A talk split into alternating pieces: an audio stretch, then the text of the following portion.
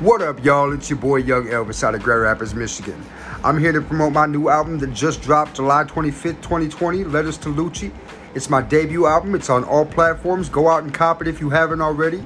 I'm about to be dropping my second album, My World, on September 27th, 2020. We're working with Mo McCoy, the movie star, the legend out of my city, Grand Rapids, Michigan. Michigan to Las Vegas, Las Vegas to California. You know what it is. I'm about to be having an interview tomorrow, August 1st at 9 p.m. on the Fireproof Radio podcast live on YouTube. Uh, yeah, we're just here to promote our new platform, push our merch, push our music, do something for our city and our people, and make ourselves better in the process. Much love, much prosperity, be smart and be safe. And once again, thank you.